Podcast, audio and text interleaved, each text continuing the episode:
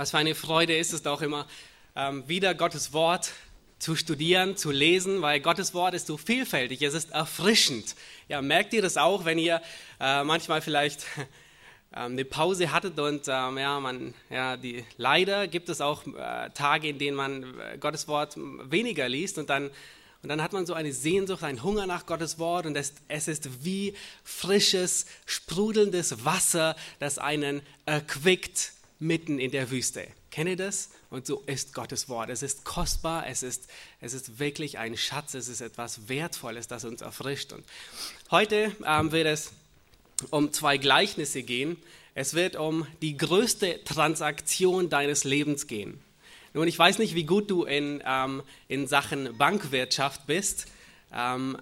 Als ich klein war, ich war glaube ich 15 oder so, da sagte ich zu meinen Eltern, ich will Bankkaufmann werden. Und ich bin froh, dass das nicht so kam, weil ich glaube, die Bank, die hätte wahrscheinlich dicht gemacht, weil ich in den Sachen nicht gut bin. Ich weiß nicht, wie gut du in Sachen, in Transaktionen bist, ja, ob du weißt, wie viel Dinge wert sind und ob du weißt, was man dafür bezahlt. Aber es wird heute um eine riesige Transaktion gehen. Es wird um die größte deines ganzen Lebens gehen. Es wird darum gehen, alles, was du hast, auf eine Karte zu setzen. Und es ist eine Transaktion, die jeder von uns, egal wie gescheit er ist, ob er ein Bauernsohn, ein Bettler ist, ob er, egal wie noch so naiv er ist und egal wie studiert er ist, ob er Bankkaufmann ist, egal wie gescheit er ist, jeder kann diese Transaktion tätigen. Und es wird um zwei Gleichnisse gehen, die wir in Matthäus 13 finden. Und ich habe mir einen Ring geliehen von meiner Frau, den ich mit nach vorne gebracht habe. Und vielleicht könnt ihr ihn sehen. Es ist ein kleiner, unscheinbarer Ring. Und nun, wenn ich euch fragen würde, was wärt ihr bereit, dafür zu investieren?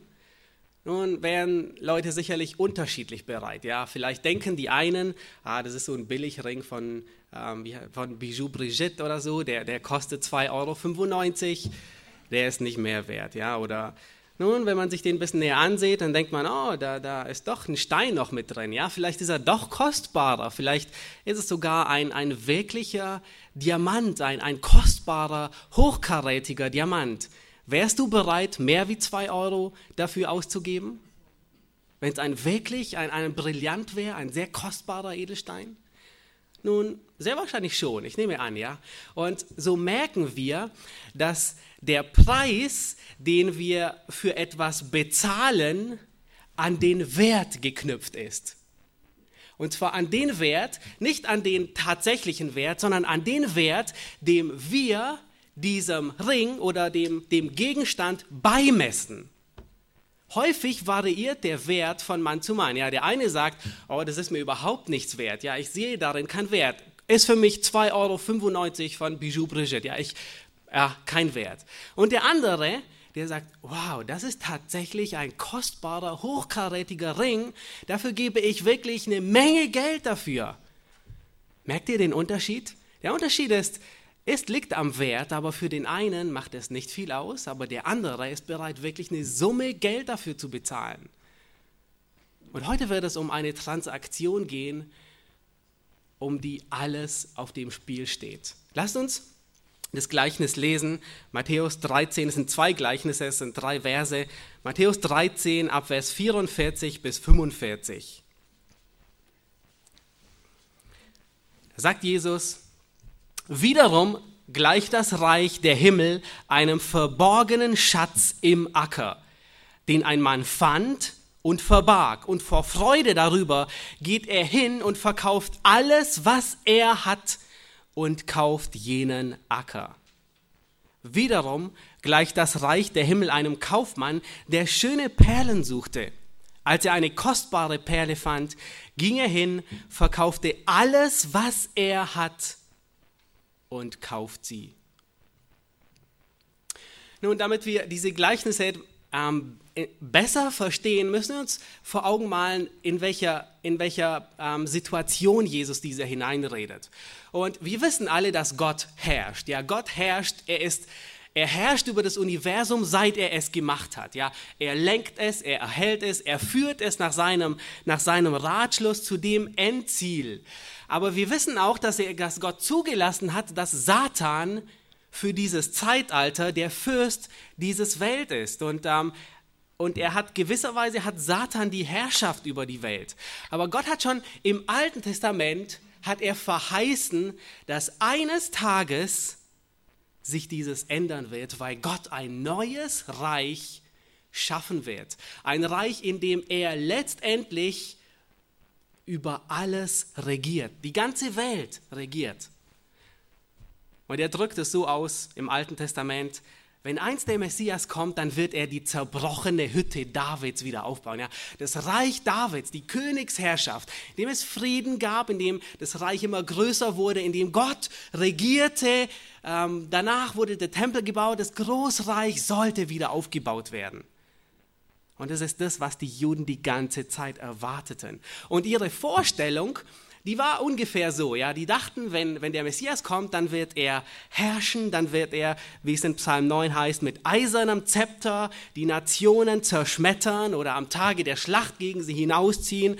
Und das war ihre Vorstellung, ja, wenn der neue Himmel und die Erde kommt, das messianische Reich beginnt, dann werden die Heiden hinausgeworfen werden. Und es ist durchaus, ist da was an der Sache, weil Gott sagt, er wird für Israel streiten. Nun, und was hatten die Israeliten im Hinterkopf, als sie dachten, Gott wird für uns streiten? Nun, und sie erinnern sich wahrscheinlich zurück an die Zeit in Ägypten. Wisst ihr, wie da der Herr für sie gestritten hat? Da sagt, und Gott, er kündigt dieses voraus und er sagt, und Gott verheißt den Israeliten und sagt, der Herr, Jahwe, er wird für euch streiten. Und wisst ihr, wie das aussah?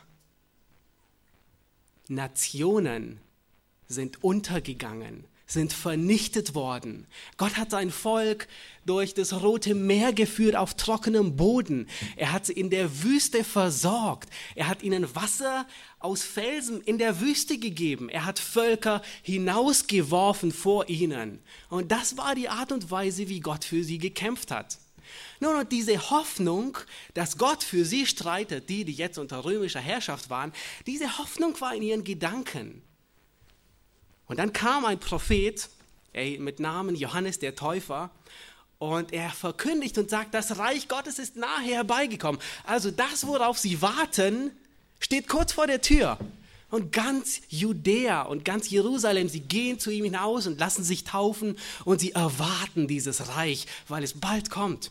Und dann kommt ein anderer Mann, kurze Zeit später, ein sehr unscheinbarer Mann, und er tat alle Wunder, die der Messias tun würde. Aber der Haken dabei an der ganzen Sache war, er war so unscheinbar. Er kam ohne Königreich, er kam ohne Diener, er kam ohne Macht, ohne Armee, ohne Einfluss. Wo war seine Königswürde? Könnte man diesem Menschen als dem Messias tatsächlich trauen?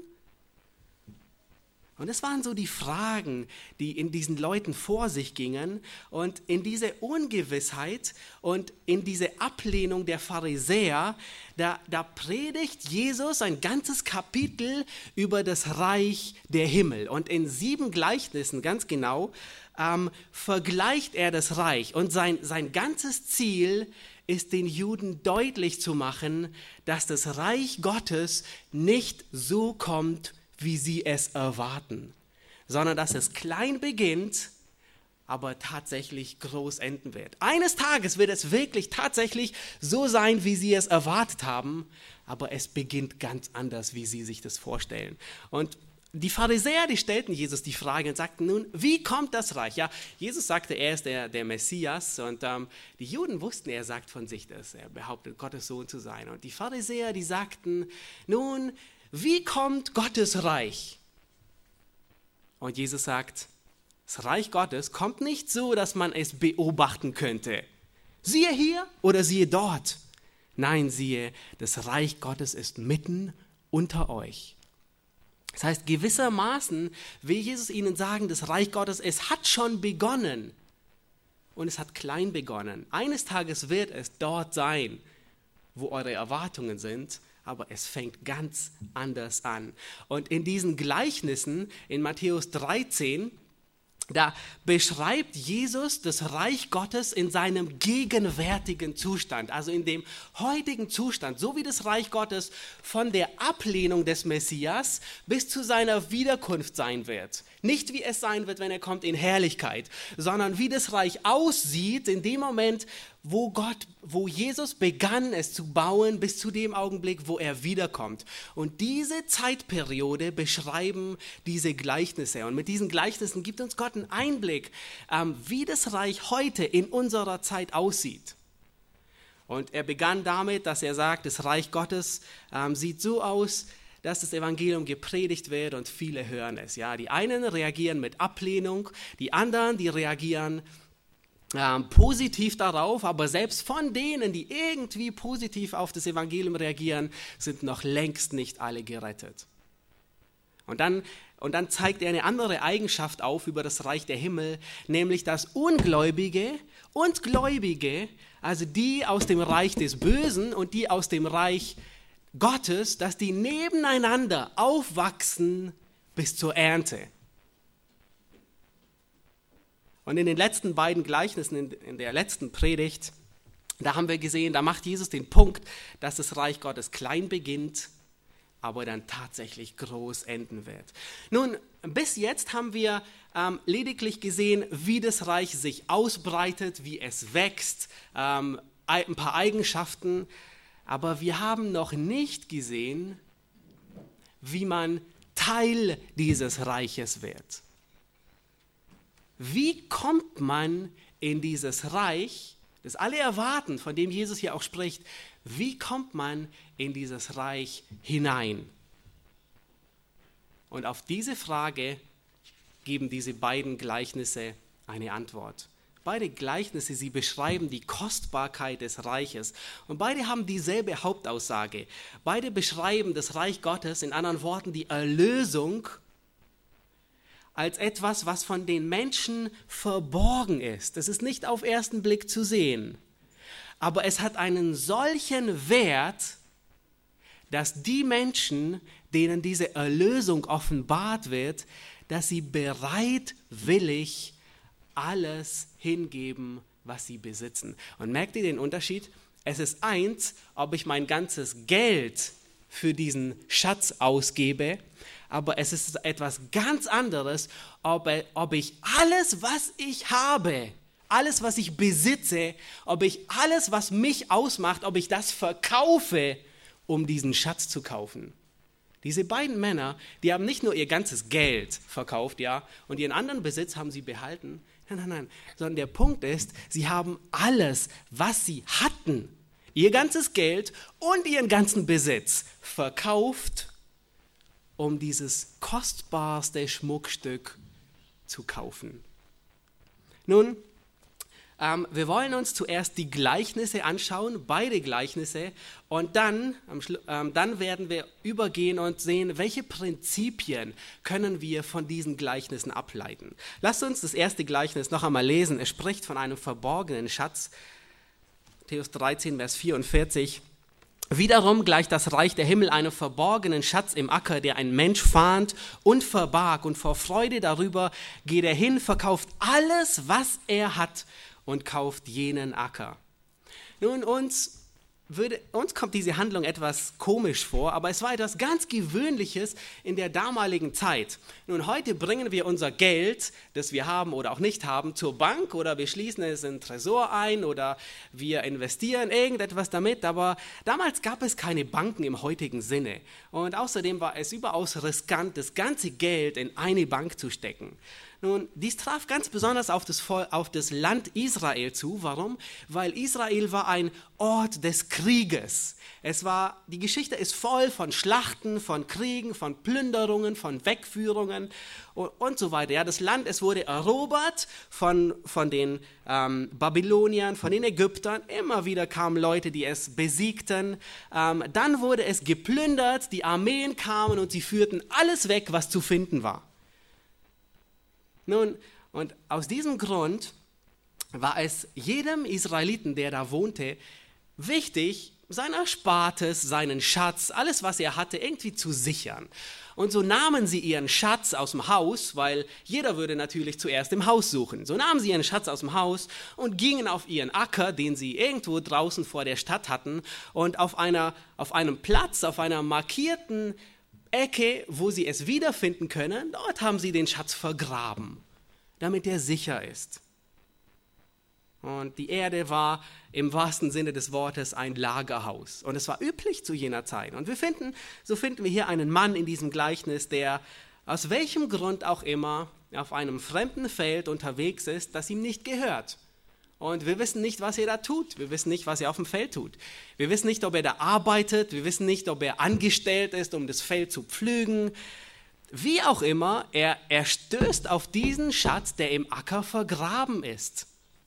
Und postwendend, was tut er? Postwendend vergräbt er ihn wieder und er geht hin und macht alles, was er besitzt, flüssig zu Geld, um diesen Acker zu kaufen.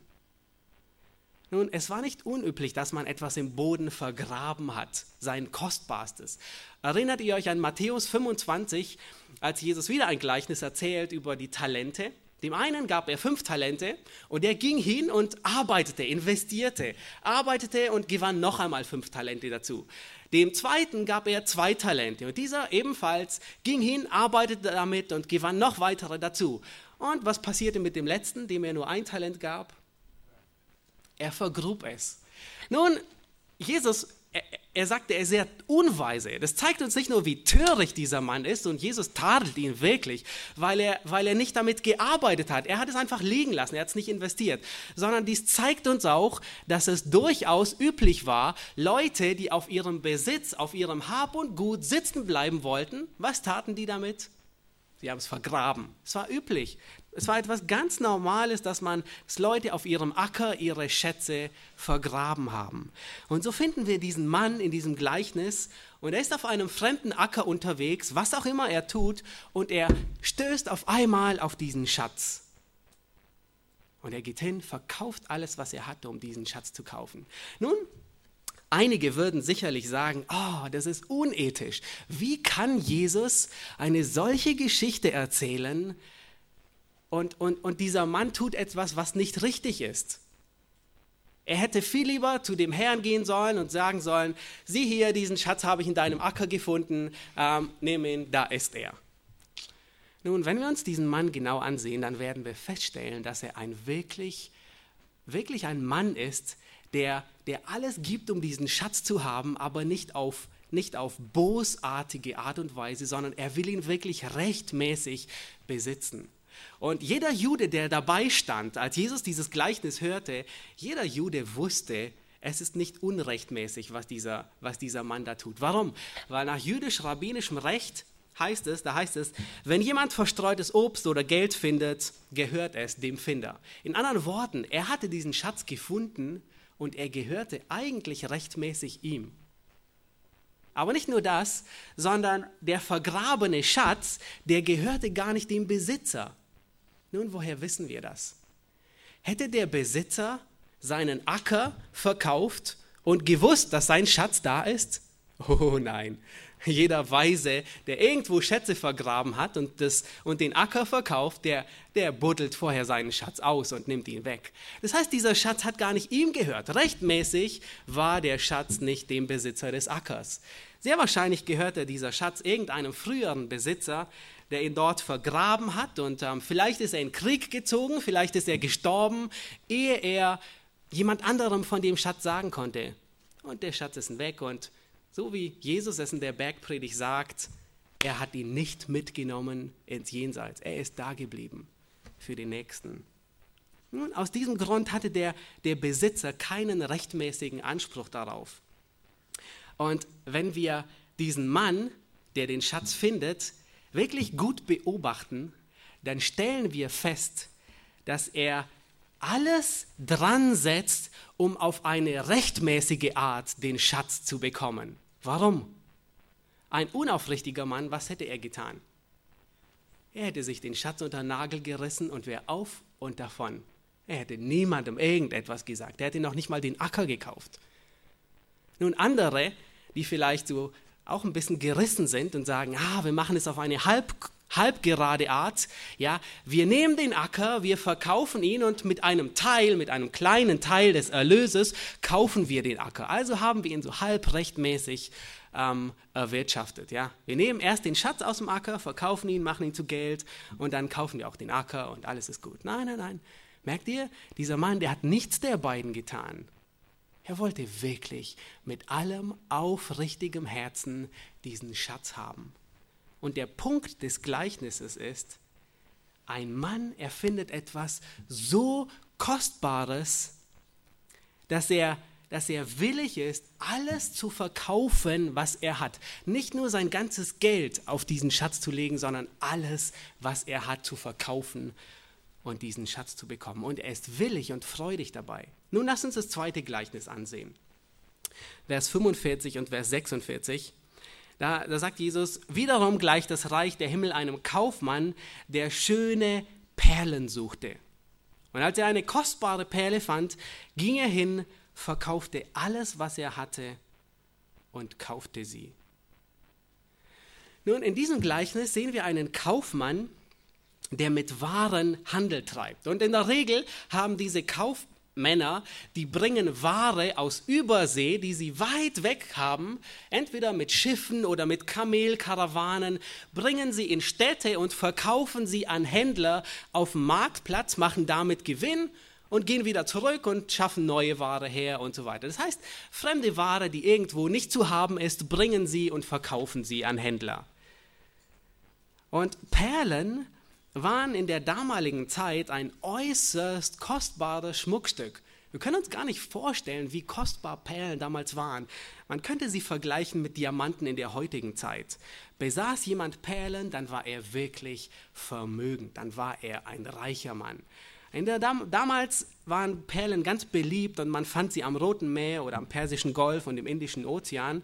Und dort waren sie zu finden, aber oft waren sie mit einem sehr hohen Preis zu finden und viele bezahlten mit ihrem Leben dafür. Es gab keine Taucherausrüstung, nichts dergleichen, wie es heute ging. Und die Art und Weise, wie man damals nach Perlen tauchte, war, man bahnt sich einen großen Stein an den Leib, nahm einen tiefen Atemzug und sprang aus dem Boot ins Meer.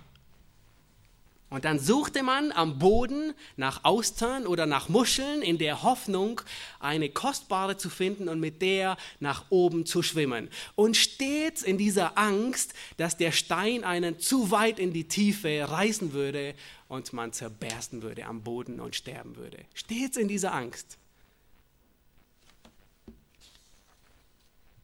In Ägypten waren Perlen so kostbar, dass sie regelrecht angebetet wurden. Von Lollia Paulina, das war die Frau von Kaiser Caligula, von ihr wird gesagt, dass sie Perlen am ganzen Körper hat. Ja? Sie hatte Perlen in den Haaren, an den Ohren, am Hals, selbst an den Fingern hatte sie Perlen, überall. Ja, sie könnte fast für ein Perlentor stehen an der Himmelspforte. Aber Perlen waren wirklich etwas Außergewöhnliches, Kostbares. Und wenn römische Kaiser auf eine wirklich obszöne Art und Weise demonstrieren wollten, wie unglaublich reich und dreckig reich sie waren, wisst ihr, was sie taten? Sie nahmen Perlen und jeder wusste, wie kostbar diese sind. Und sie lösten diese Perlen in Essig auf und tranken sie mit dem Wein. Nun, könnt ihr verstehen, warum Jesus in Matthäus 7, Vers 6 sagt, werft eure Perlen nicht vor die Säue? Perlen waren das Kostbarste, was man damals hatte. Und wir finden hier einen Kaufmann, der umherzieht und er sucht nach feinen Perlen. Und wenn er sie gefunden hat, würde er sie verkaufen und sein Geld investieren. Und obwohl dieser Kaufmann ein Experte war in Sachen Perlen, ist diese Perle, die er gefunden hat, übersteigt sie den Wert, den er bis jetzt in allen Perlen gesehen hat. Und er erwägt tatsächlich, dass er alles, was er hat, verkauft, zu Geld macht, um diese einzige Perle zu besitzen. Nun, ich verstehe nicht viel von Investment, aber etwas weiß ich. Kein weiser Investor würde sein ganzes Hab und Gut auf eine einzige Karte investieren. Wenn das kaputt geht, dann ist alles weg, ja. Weise investieren in der Regel in viele Sachen. Aber merkt ihr, genau diese beiden Männer, keiner tut es. Sie investieren nicht nur ihr Geld, sondern alles, was sie haben, auf diesen einen Schatz. Nun, welche sind die Prinzipien, die wir aus diesen beiden Gleichnissen lernen können? Was können wir lernen aus dem Schatz, aus dem verborgenen Schatz im Acker und dieser kostbaren Perle? Nun, ich habe 5 Prinzipien und das erste, ihr findet sie auch in dem Blatt, das erste Prinzip, das wir finden, ist, das Reich Gottes ist unvergleichlich kostbar. Es ist so kostbar, dass diese Männer bereitwillig alles hingeben. Und wenn wir hier von dem Reich Gottes sprechen, dann sprechen wir von nichts anderem als der Errettung. Wir sprechen von Christus selbst, von der Gabe der Errettung, die er uns schenkt. Wir sprechen von der Erkenntnis, dass wir den Vater erkennen. Wir sprechen von dem Herrn Jesus Christus und der Kostbarkeit, zu seinem Reich zu gehören. Wir sprechen von der Kostbarkeit, Gemeinschaft mit diesem König zu haben, von der Kostbarkeit, Diener dieses Reiches zu sein. Und der Segen dieses Reiches, der ist so kostbar, dass nichts auf der ganzen Welt damit verglichen werden kann. Und wenn wir uns vor Augen halten, was das beinhaltet, ja, wenn ihr an Epheser 1 denkt, welche Segnungen haben wir alle? Wenn wir an andere Bibelstellen denken, wir haben die Erlösung als Sünder, als gottferne Menschen. Wir haben Vergebung unserer Schuld. Kannst du dich erinnern, wie sehr Schuld dich niedergedrückt hat? Und diese Schuld wird weggewischt. Gott nimmt diese Bürde weg. Gott gibt uns ein Erbteil. Nun, ich weiß nicht, ob du wohlhabende Großeltern hast und ich weiß nicht, ob du gerne ein Erbteil besitzen würdest. Ja, was für eine Frage. Natürlich würde jeder gerne ein Erbteil besitzen. Aber weißt du was? Du hast ein unaussprechlich großes, wohlhabendes Erbe, das aufbewahrt ist für dich im Himmel. Und das ist nicht, da kommt niemand ran, keine Motte, kein Rost, es wird nicht weggenommen, es ist unverwelklich, wie Petrus sagt. Wir haben Frieden mit Gott, wir sind auf der Seite der Sieger, wir sind auf der Seite derer, wenn das Ende kommt, wenn der Film abgelaufen ist, dann sind wir auf der Seite der Guten, auf der Seite der Überwinder. Wir haben Freude im Heiligen Geist. Ist es nicht unglaublich, viele Segnungen, wie kostbar das ist? Und wenn dir das noch zu wenig ist, dann möchte ich dich bitten, in der kommenden Woche Offenbarung zu lesen. Warum? Weil du dort sehen wirst, wie unaussprechliches Gericht die treffen wird, die nicht in dem Reich sind. Und du wirst denken, da will ich wirklich nicht dabei sein. Was für Segnungen Gott uns gibt. Ein Kommentator, er sagt, und ich zitiere ihn, es ist der größte Schatz, weil er die Bedürfnisse des Herzens vollständig befriedigt. Er bringt inneren Frieden und Zufriedenheit mit sich. Das heißt, dieser Schatz, er befriedigt wirklich unser tiefstes Bedürfnis.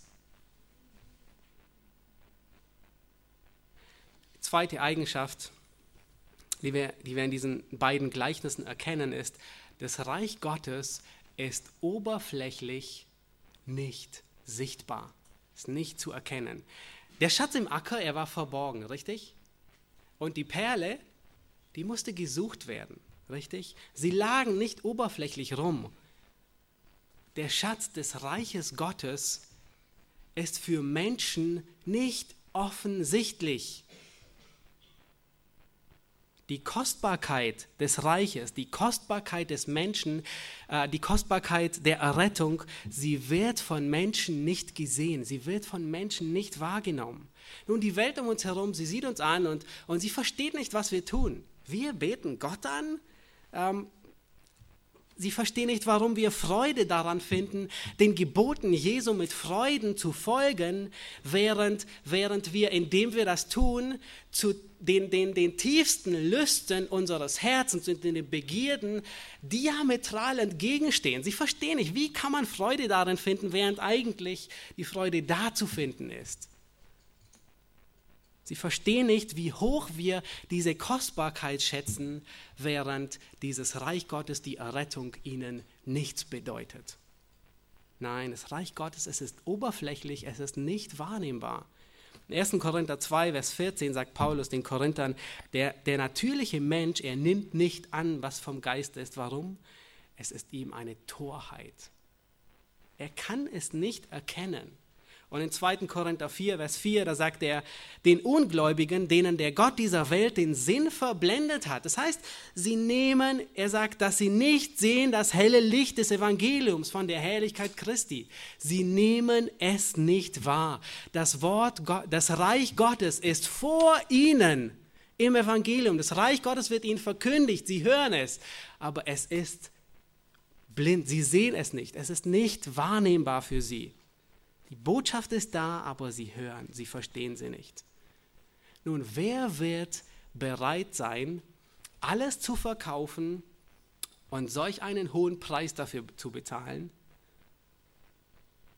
Der Einzige, der das tun wird, ist derjenige, der erkannt hat, wie kostbar, was für ein Wert darin steckt. Ein Mensch, der die Kostbarkeit und den Wert dieses Reiches nicht schätzen gelernt hat, den er nicht erkannt hat, er wird niemals bereit sein, sich unter die Herrschaft Christi zu beugen. Ein Mensch, der in diesem Ring hier einen 2,95 € Wertring sieht, er wird niemals bereit sein, 100, 200 oder noch mehr Euro dafür zu investieren. Wenn man nicht den Wert darin sieht und es schätzt, wird man keinen Preis dafür bezahlen. Ein Schreiber, er drückt es mit den folgenden Worten aus. Er sagt, unter dem Aussehen eines Menschen, unter der Armut eines Nazareners, war in jenen Tagen die ganze Fülle der Gottheit vor den Augen der Weisen und der Klugen verborgen. Das Licht war um sie herum und dennoch sahen sie es nicht. Und Johannes 1, Vers 10 sagt genau dasselbe. Er sagt, er war in der Welt und die Welt wurde durch ihn und die Welt kannte ihn nicht. Das heißt, Christus hat die Welt gemacht, er war in der Welt, die Welt wurde durch ihn geschaffen und die Welt, die hat ihn nicht erkannt. Und er kam in das Seine und die Seinen, sie nahmen ihn nicht auf.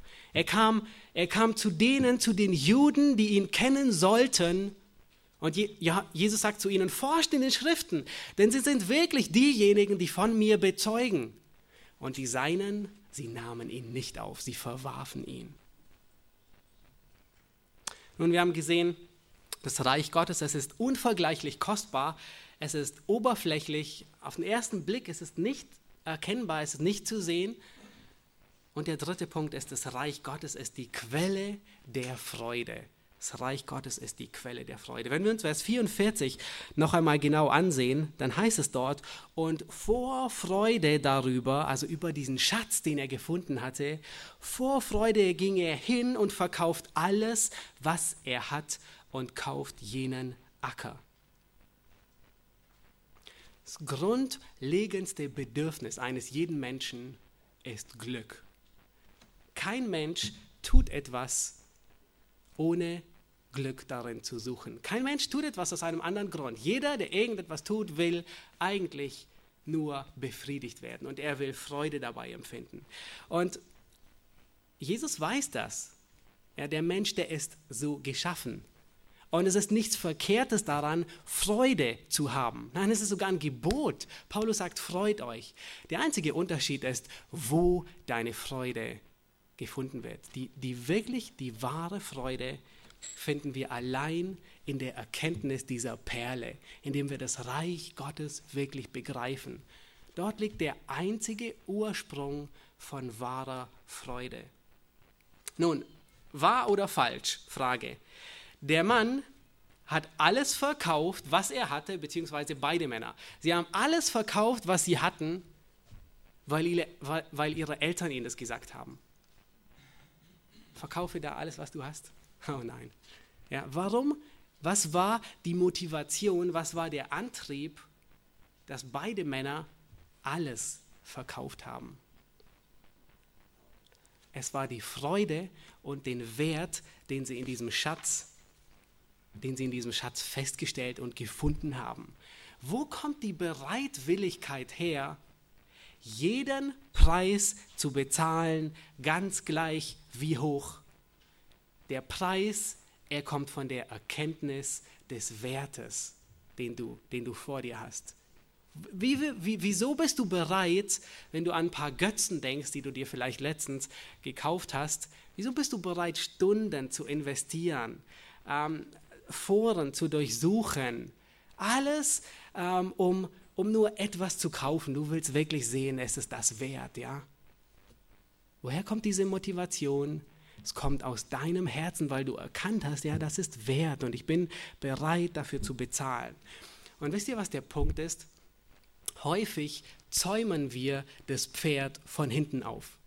Kennt ihr diese Redewendung? Ja, wenn man es falsch angeht, dann zäumt man das Pferd von hinten auf. Und häufig tun wir das. Häufig wollen wir die Früchte, das Ergebnis von etwas sehen, ohne die richtige Herzenshaltung zu haben. Ja. Als Erwachsene haben wir uns gelernt, dass wir Dinge, wozu wir keine Lust haben und keine Motivation haben, zu tun. Von Kindern kann man das nicht gerade sagen. Ja?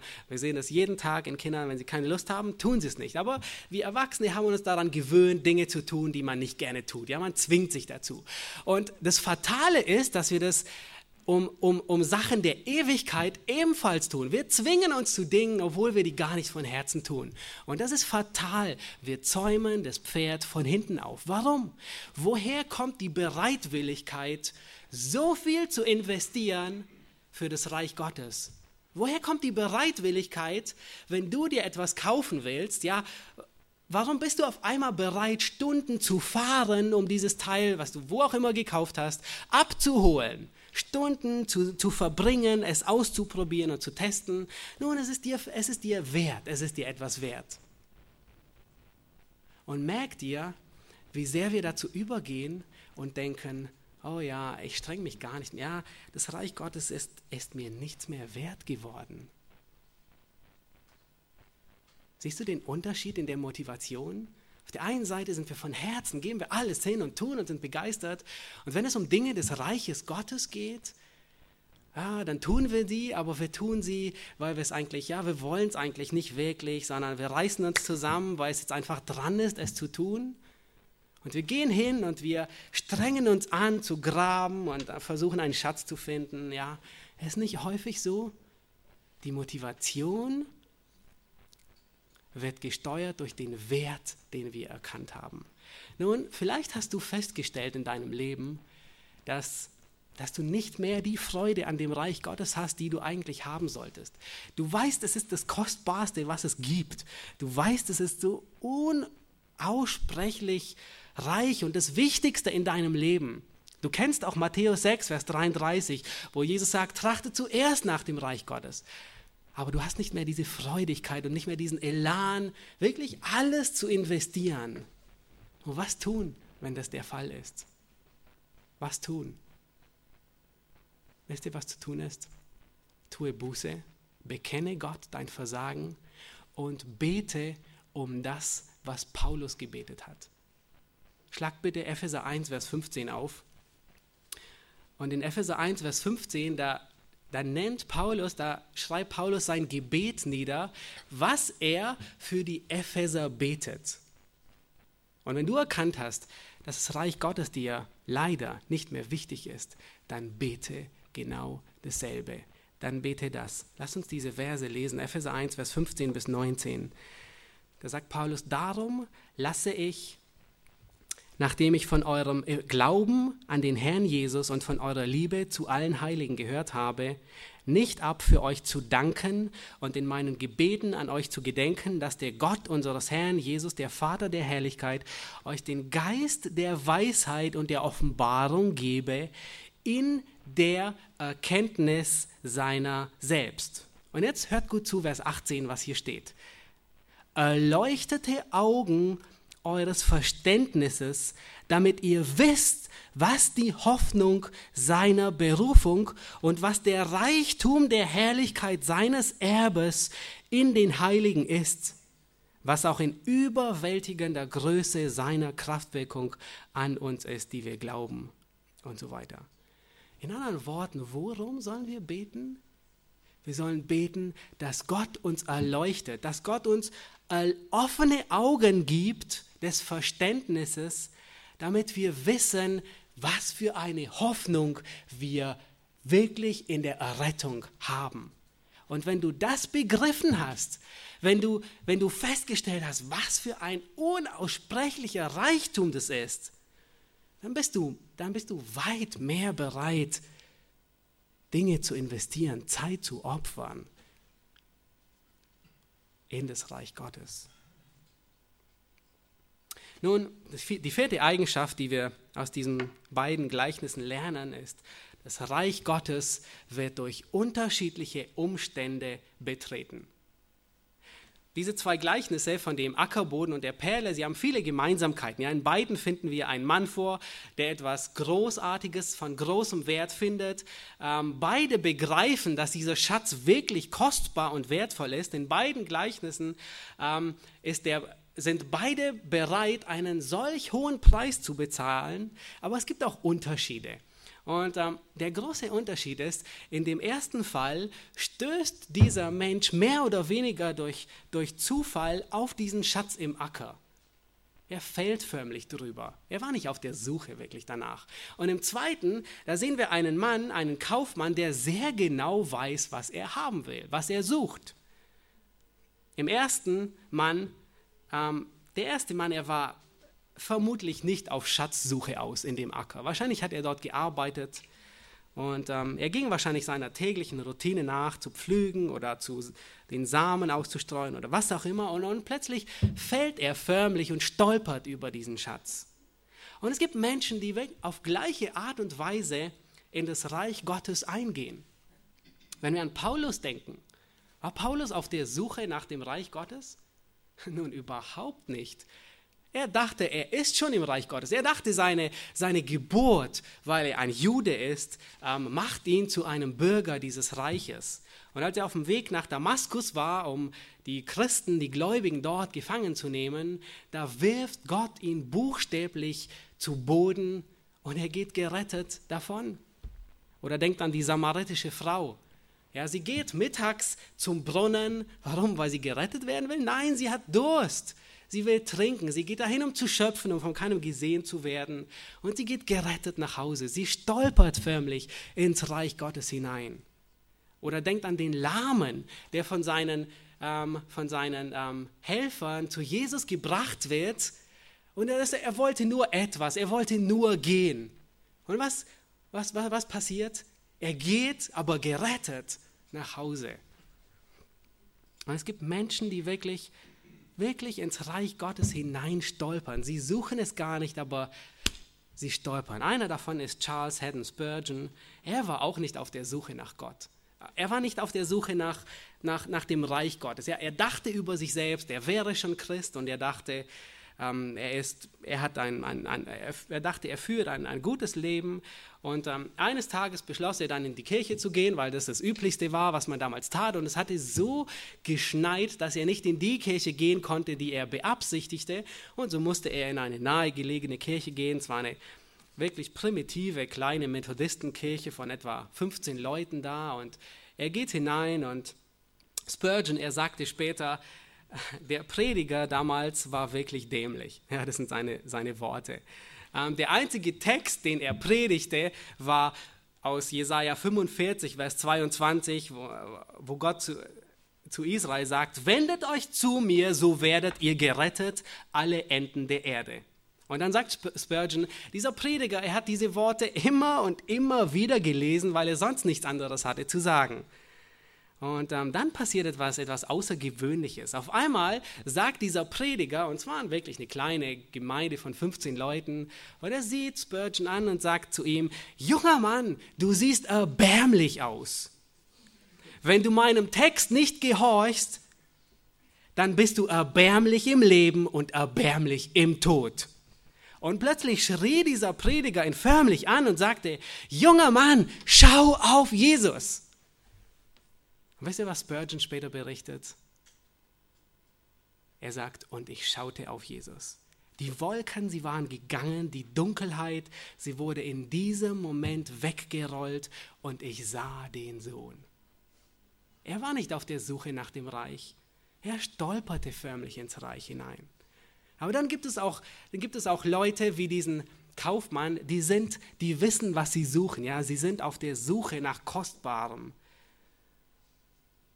Er war nicht zufrieden. Er ist nicht zufriedenzustellen mit durchschnittlich religiösen Bräuchen. Er ist nicht zufriedenzustellen mit Dingen, die ihm keinen inneren Frieden und keine Hoffnung geben, keine Errettung geben. Und er gleicht dem äthiopischen Kämmerer. Erinnert ihr euch an ihn? Er ist weit gereist, aber er wollte Gott kennenlernen. Er kaufte sich die Schriftrolle Jesaja und er wollte wirklich ins Reich Gottes hineingehen. Oder Cornelius. Ja, er war ein gottesfürchtiger Mann und er war wirklich hingegeben und er wollte in Gottes Reich hineingehen und Gott begegnet ihm. Oder Lydia, die Purpurhändlerin, sie betete, sie war wirklich eine hingegebene Frau und sie suchte nach dem Reich Gottes. Nun, es gibt Menschen, die sind auf der Suche nach Gott.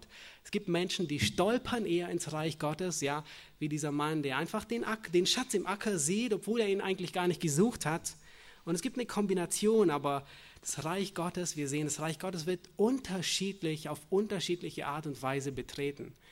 Jede Bekehrungsgeschichte ist unterschiedlich, wie wir es vorhin im Zeugnis von Saskia gehört haben. Ja, es gibt viele Ähnlichkeiten, aber Gott gebraucht unterschiedliche Umstände. Nun, wir haben gesehen, das Reich Gottes, es ist unvergleichlich kostbar. Zweitens, es ist oberflächlich nicht sichtbar. Wir haben gesehen, drittens, dass das Reich Gottes die Quelle der Freude ist. Es stillt unsere Bedürfnisse. Viertens, wir haben gesehen, dass der Eingang ins Reich Gottes durch verschiedene Umstände geschieht. Und nun kommen wir wirklich zu dem Höhepunkt. Nun kommen wir zu dem Eingemachten. Nun kommen wir zum fünften und zum letzten Eigenschaft. Das Reich Gottes wird durch eine Transaktion dein eigen. Das Reich Gottes wird du gibst etwas und erhältst etwas. Durch eine Transaktion wird es zu deinem eigen. Ja, wir stehen immer noch vor der Frage, wie kommt jemand in das Reich hinein? Wie wird er Bürger? Wird er Bürger indem er als Jude geboren wird? Wie wird er Bürger dieses Reiches? Ja, Nikodemus plagten auch diese Fragen. Wird er Bürger, indem er als Kind zwangsgetauft wird? Oder wie kommt man in dieses Reich hinein? Ein Bürger dieses Reiches wird man durch eine Transaktion. Nun, in beiden Gleichnissen betont Jesus, dass diese beiden Männer alles verkauft haben, um zu bezahlen und um etwas zu kaufen. Nun, vielleicht werden einige von euch ein bisschen nervös, ja, und ist durchaus berechtigt, ja, und vielleicht sagen einige, warte einen Augenblick, ja, du willst doch wohl nicht wirklich sagen, dass wir das Reich Gottes kaufen können, oder? Nun, diese Männer haben ihre Rettung doch nicht gekauft, oder? Nun, du musst ganz sorgfältig zuhören, ja? Und ich möchte, dass ihr wirklich sorgfältig zuhört. In einem gewissen Sinn sagt die Schrift, dass diese beiden Männer den Eingang ins Reich, die Errettung, gekauft haben. Aber du musst sehr sorgfältig zuhören, in welchem Sinne sie es gekauft haben. einem gewissen Sinne haben sie es gekauft. Und nun, dies ist ein Gleichnis, ja. Also es kommt in diesem Gleichnis, kommt echtes Geld vor und es kommt ein echter Warenwert vor, eine Perle oder beziehungsweise ein Acker. Dieses Gleichnis, es spricht davon, dass das Reich Gottes gekauft werden kann, aber nicht mit Geld. Ja, wir können nicht das Geld aus dem Gleichnis nehmen und damit sagen, okay, ich bezahle mein Reich Gottes. Die Schrift, die ist an dieser Stelle sehr klar. Sie lehrt, dass man die Errettung nicht mit Geld kaufen kann. Und ein reicher Mann, und das lehrt Jesus immer wieder, ein reicher Mann, er kann genauso wenig seinen Eingang ins Reich Gottes kaufen, wie ein Kamel durch ein Nadelöhr gehen kann. Es ist unmöglich. Oder Römer 3 lehrt überaus deutlich, dass die Errettung eine freie Gabe Gottes ist. Und wir werden nicht durch Werke gerettet, damit niemand sich rühmen kann. Wir erwerben die Errettung auch nicht mit Gütern und trotzdem wird sie erkauft.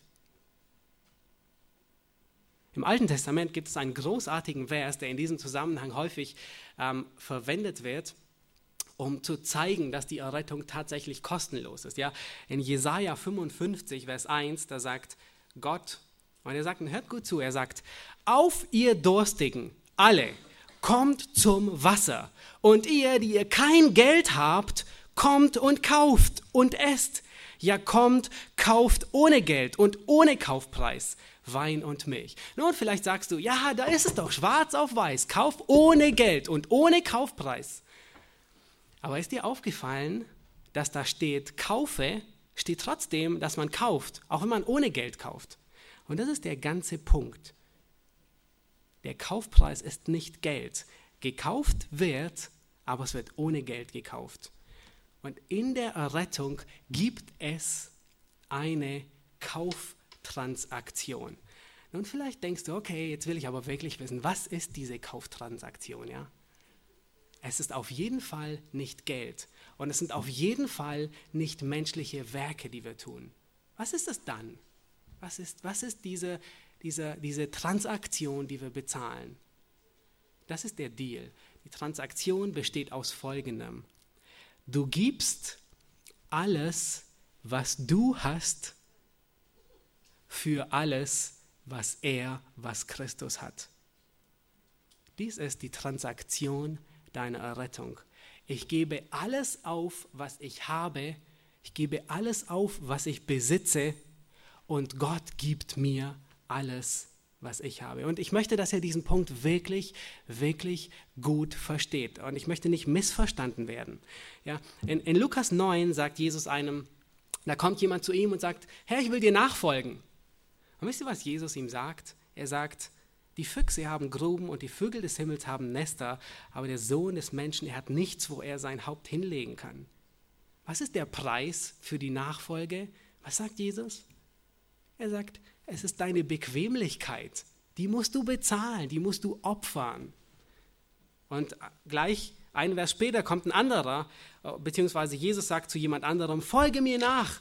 Nun, und er sagt zu ihm, Herr, erlaube mir, dass ich hingehe und meinen Vater begrabe. Und Jesus sagt zu ihm, lass die Toten ihre Toten begraben, du geh hin und verkündige das Reich Gottes. Nun, was hatte er im Hinterkopf damit, dass sein Vater gestorben war? Nun, das Erbe wurde ausbezahlt. Ja? Wenn der Vater stirbt, dann wird das Erbe ausbezahlt. Und was er eigentlich wollte, ist, er wollte sich das Erbe nicht entgehen lassen beim Tod.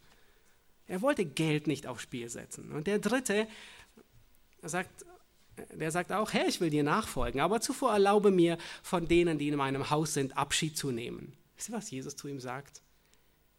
Er sagt, niemand, der seine Hand an den Pflug legt und sieht zurück, ist geschickt zum Reich Gottes. In anderen Worten sagt Jesus, du kannst nicht gerade pflügen, wenn du stets in die entgegengesetzte Richtung siehst. Es geht einfach nicht. Wenn dein Wunsch in die Richtung ist, kannst du nicht in diese Richtung pflügen. Und er konnte seine Familie nicht verlassen. Nun, wir stellen fest, wir werden nicht durch Geld errettet. Und wir werden auch nicht durch Elemente, durch all dieses andere, was wir hier gesehen haben, errettet. Das ist nicht der rettende Faktor. Aber was zeigt es an? Es zeigt die Bereitwilligkeit an, ob du bereit bist, diese Dinge aufzugeben. Du wirst nicht durch diese Dinge errettet. In Matthäus 10, Vers 37 sagt Jesus, wer Vater oder Mutter mehr liebt als mich, ist meiner nicht würdig. Oder wer Sohn oder Tochter mehr liebt als mich, ist meiner nicht würdig. Und in anderen Worten, was Jesus hier sagt, ist, wenn du nicht willig bist, dies aufzugeben, falls es wirklich aufgegeben werden muss, dann kannst du nicht ins Reich Gottes eingehen. Wisst ihr, was ein Vers später folgt? Matthäus 10, Vers 38. Da sagt Jesus, und wer nicht sein Kreuz aufnimmt und mir nachfolgt, ist meiner nicht würdig. Wer sein Leben findet, er wird es was? Er wird es verlieren. Und wer sein Leben verliert, um meinetwillen, der wird es finden. Dies ist die Transaktion, um die es geht. Du gibst alles, was du hast, und alles, was du bist, gibst du auf, und du empfängst alles, was er ist. Alles, was Christus ist. Das ist die Errettung. Das ist die Transaktion der Errettung. In Matthäus 16, da sagt Jesus zu den Jüngern, wer mir nachkommen will, und jetzt sagt er, dies ist die Transaktion. Der verleugne wen? Er verleugne sich selbst und nehme sein Kreuz auf und folge mir nach. Errettung ist eine Handlung, wo ich mich gegen ihn als Herrn austausche. Das ist das grundlegende Prinzip. In Matthäus 19, da kommt ein junger Mann zu Jesus und er sagt es wirklich ernst, und er stellt genau die gleiche Frage, wie komme ich in das Reich hinein? Ja? Er sagt, was muss ich tun, um gerettet zu werden, um ewiges Leben zu haben? Und wisst ihr, was Jesus ihm sagt? Er sagt, wenn du in mein Reich eingehen willst, dann geh hin, verkaufe alles, was du hast, und gib den Erlös den Armen, und du wirst einen Schatz im Himmel haben. Nun, wird man errettet, indem man sein Geld den Armen verschenkt? Nein, man wird nicht dadurch errettet. In anderen Worten, Jesus, er wollte deutlich machen, er wollte sagen, sieh an, das ist, wo dein Herz ist. Wenn du willig bist, alles zu verleugnen, wenn du willig bist, deine Königsherrschaft, du selbst auf deinem Thron, deines eigenen Ego, wenn du selbst bereit bist, das auszutauschen gegen seine Herrschaft, das ist die Transaktion, von der wir hier reden. Wir tauschen uns selbst, wir tauschen auch unsere Sünde, wir tauschen unseren Willen, wir tauschen die Kontrolle über unser Leben, unsere Fähigkeiten, wahrscheinlich eher die Unfähigkeiten aus, gegen alles, was Christus ist in uns. Nun, ich denke nicht, dass ein Mensch, der gerettet wird, dass er in dem Moment, in dem er gerettet wird, dass er an all dieses denkt. Dass er an all das denkt, was er aufgibt, was er bezahlt. Aber ich bin überzeugt davon, dass eine wirklich wahre Errettung die Bereitschaft mit sich bringt, alles aufzugeben, um Christi willen. Nun, das bedeutet nicht, und ich möchte nicht, dass ihr mich falsch versteht, das bedeutet nicht, was viele denken. Es bedeutet nicht, dass wir erst dann zu Christus kommen können, dass du nicht erst dann zu Christus kommen kannst, wenn du aufhörst zu sündigen. Es bedeutet nicht, dass du erst dann zu Christus kommen kannst, wenn du aufhörst zu fluchen oder zu trinken oder deine Frau zu schlagen oder zu streiten oder deinen eigenen Lüsten aufzugehen. Nein, es bedeutet nicht das, sondern es bedeutet, dass du sagst, Herr, ich kann von diesen Dingen nicht frei werden. Ich tausche meinen Willen, meine Kraft, meine Fähigkeiten, meine Herrschsucht, ich tausche es um unter deine Herrschaft und gegen deine Kraft und gegen deine Errettung. Dies ist die Transaktion deines Lebens, die Bereitschaft, alles aufzugeben, alles unter die Herrschaft Jesu zu stellen. So wirst du ein Bürger dieses Reiches. Und Paulus ist wirklich ein ausgezeichnetes Beispiel. Er beschreibt es, wie das vonstatten geht. Ja? In Philipper 3, und ich möchte jetzt nicht alles noch vorlesen aufgrund der Zeit, aber in Philipper 3, da zählt er alle Dinge auf, die er nennen könnte, die er als würdig erachten würde, als Jude, um ins Reich Gottes einzugehen. Ja, er sagt, ich könnte auch auf Fleisch vertrauen, ja, beschnitten am 8. Tage, vom Geschlecht Israel, vom Stamm Benjamin, ein Hebräer, noch und nöcher, dem Gesetz nach, ein Pharisäer, ein Eiferer, ein Verfolger der Gemeinde. Und dann sagt er sogar, in der Gerechtigkeit nach dem Gesetz untadelig. Das sind meine Pluspunkte, das ist das, was ich aufzeigen könnte. Das ist das, was ich vorweisen könnte. Und wisst ihr, was Paulus sagt? Gleich im nächsten Vers. Und ich möchte euch bitten, das wirklich zu lesen und darüber nachzudenken. Er sagt in Vers 7, Philipper 3, Vers 7, ist gleich der folgende Vers. Aber was auch immer mir Gewinn war, das habe ich um Christi willen für Verlust gehalten. Ja, ich halte auch alles immer noch für Verlust, um der unübertrefflichen Größe der Erkenntnis Christi Jesu meines Herrn willen.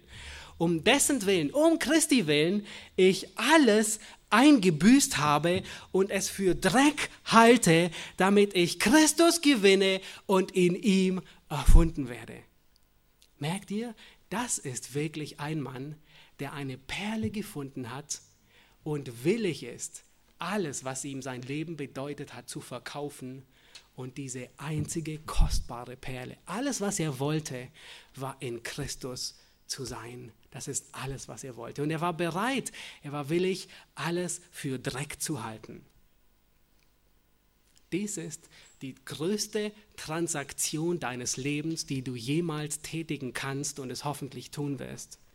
Du wechselst deinen Willen, deine Kontrolle über dein Leben gegen die Herrschaft Jesu und gegen die bereitwillige Unterordnung als Jesus deines Herrn.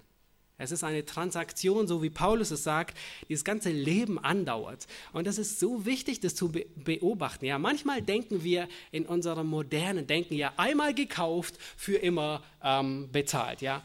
Aber das finden wir nicht bei Paulus. Paulus sagt, ich halte es immer noch für Verlust. Das heißt, wenn einmal jemand diesen kostbaren Schatz gefunden hat, dann schafft er sich nicht andere Götzen danach an, sondern er hält alles andere für Dreck, immer noch, seit er diesen Schatz gefunden hat. Jeder Preis ist wert, damit wir in Christus erfunden werden. Amen. Lasst uns aufstehen und ich möchte zum Schluss beten.